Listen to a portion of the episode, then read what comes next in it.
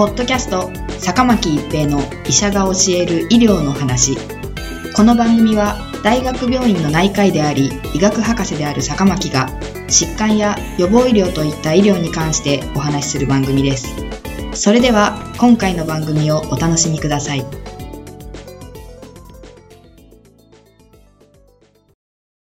皆さんこんにちは、坂巻一平です。坂巻一平の医者が教える医療の話。今回はマイコプラズマ肺炎です。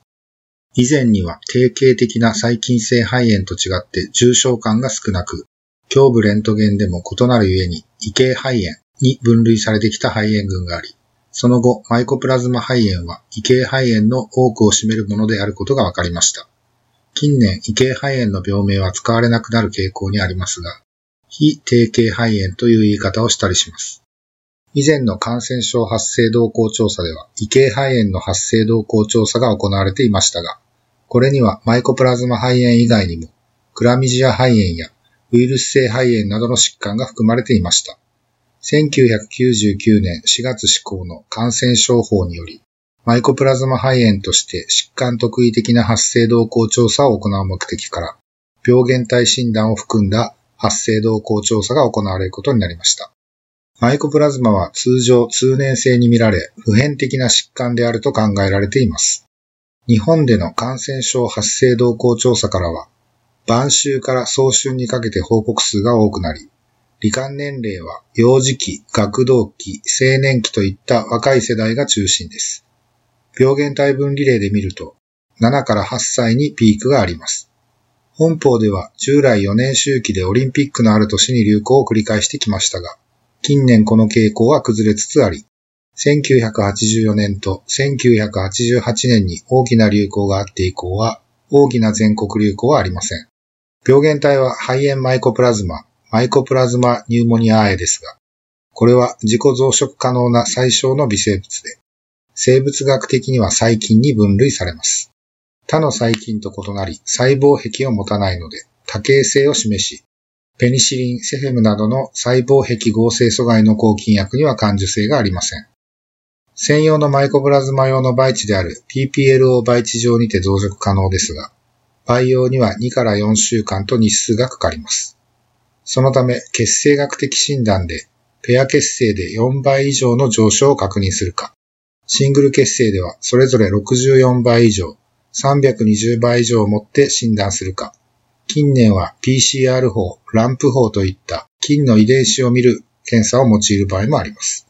また、咽頭拭い液を検体としたイムノクロマトグラフィーを使用して、マイコプラズマ抗原を検出するキットもあります。感染様式は感染患者さんからの飛沫感染と接触感染によりますが、濃厚接触が必要と考えられており、地域での感染拡大の速度は遅いと言われています。感染の拡大は通常集団生活などでは見られますが、学校などでの短時間の暴露による感染拡大の可能性は高くはなく、友人間での濃厚接触によるものが重要とされています。病原体は侵入後、粘膜表面の細胞外で増殖を開始し、上気道あるいは気管、気管支、細気管支、肺胞などの下気道の粘膜上皮を破壊します。特に気管支、細気管支の重毛上皮の破壊が顕著で、粘膜の剥離、潰瘍を形成します。気道粘液への病原体の排出は、初発症状発現前、2から8日で見られるとされ、臨床症状発現時にピークとなり、高いレベルが約1週間続いた後、4から6週間以上排出が続くとされています。潜伏期は通常2から3週間で、初発症状は発熱、全身倦怠、頭痛などです。咳は初発症状出現後3から5日から始まることが多く、当初は乾いた咳ですが、経過に従い咳は徐々に強くなり、解熱後も長く続きます。特に年長時や青年では後期には湿性の咳となることが多いとされています。鼻炎症状はマイコプラズマ感染症では典型的ではありませんが、幼児ではより頻繁に見られます。昔から異形肺炎として肺炎にしては元気で一般状態も悪くないことが特徴であるとされてきましたが、重症肺炎となることもあり、また胸水といって肺と胸壁の間に水が溜まることもあります。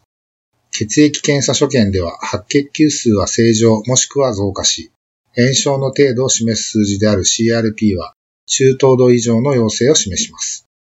抗菌薬による化学療法が基本ですが、ペニシリン系やセヘム系、カルバペネム系などのベータラクタム剤は効果がなく、マクロライド系やテトラサイクリン系、ニューキノロン系薬剤が用いられます。